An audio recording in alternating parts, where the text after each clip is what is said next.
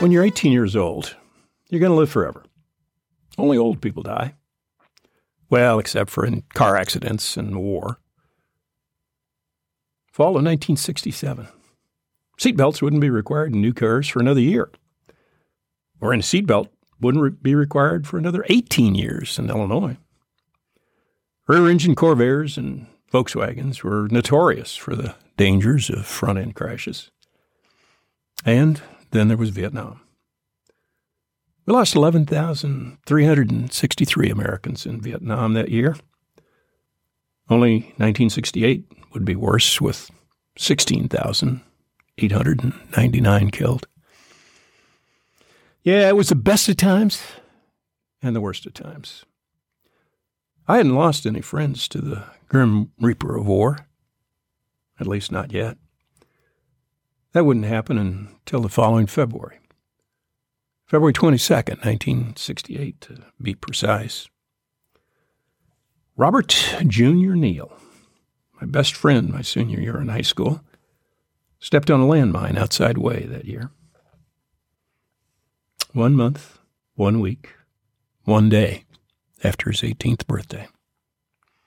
George Washington's birthday. Handsome and soft spoken, he wanted to be a journalist. He intended to go back to his native Missouri and attend journalism school at the University of Missouri. Oh, it was regarded then and, and now as one of the top journalism schools in the country. Editor of the high school yearbook and basketball player. Hell of a guy. I got the call that cold, gray February day in my dorm room at the University of Illinois. Bob would have been a great journalist. He would have been a lot of great things. He likely would have written a defining novel about Vietnam. He didn't. He came home in a box, carried back in the cargo hold of an Air Force C 141, just like 58,220 other young Americans. A couple of years later, I'd stand on the flight line at Kadena Air Base, staring at the gaping maw of a Starlifter's open cargo doors, filled with those boxes bearing someone's loved one, someone's dreams, home. That big gray bird would finish refueling. Cargo doors would ponderously swing shut. Jet fuel fumes would belch out of the four mammoth engines, and the load of HR lifted into the sky. HR. That's military speak for human remains. Human remains. That sounds better than corpse, I guess. Sounds better than body, maybe. Military likes to sanitize what we do with words that obscure reality. It doesn't fool anyone, least of all those to whom the remains are being returned. Decades later, a, an angry, weeping mother would cry out to me, Why do they call it remains?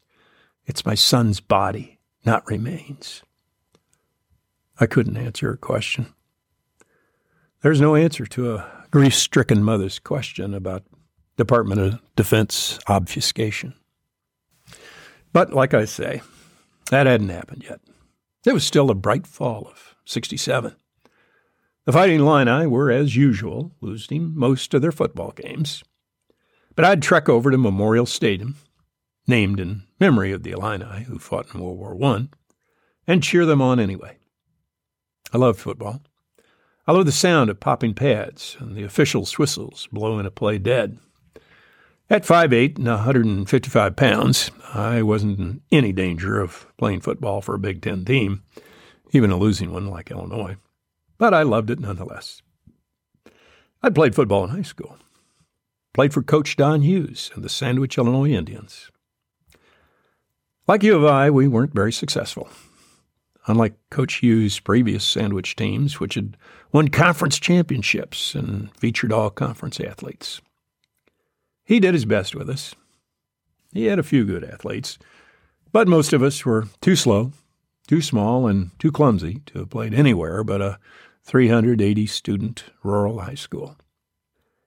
Even though we only won one game while losing seven, Coach Hughes got recruited the next year to coach at a larger suburban school closer to Chicago. Bigger school, bigger athletes, better facilities, more money. No surprise he took the job. I was off to Champaign to college, so I don't really know, but I'd bet that he drove his little Volkswagen on his commute from Sandwich to Mooseheart. Cheap on gas, and he seemed to really like zipping around in it. I got the call that fall morning from Huffy, Laura Huff, Bob Neal's girlfriend, and my fellow freshman at U of I.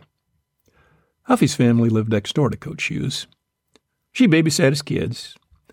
She, like his football players, loved him. She called to tell me that he'd died in a car crash in his sporty little Volkswagen. Stunned, I knew I had to get home for the funeral. This was important. This was my first loss of someone who wasn't old, someone who was important to me, someone who shouldn't have died. I'd never taken a train by myself. I'd never traveled by myself. Took the Illinois Central, Champaign to Chicago. Then the commuter train out to Aurora, where my parents picked me up. The next day, the day of the funeral, it rained. Rained a lot. I stood in the rain with my football buddies near the stunned family dressed in black. No raincoat, no umbrella. That fall rain soaked through my only sport coat the brown camel hair sport coat I'd purchased two years earlier. The cheap dye washing out to stain the yellow button down shirt underneath. He was a good man. He was gone.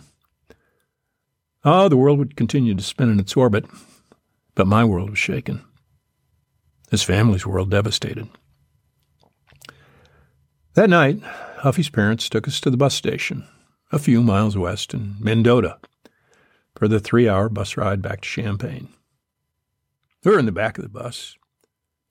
Don't ever ride in the back of the bus, not a long distance bus. That's where the bathroom is. It smells.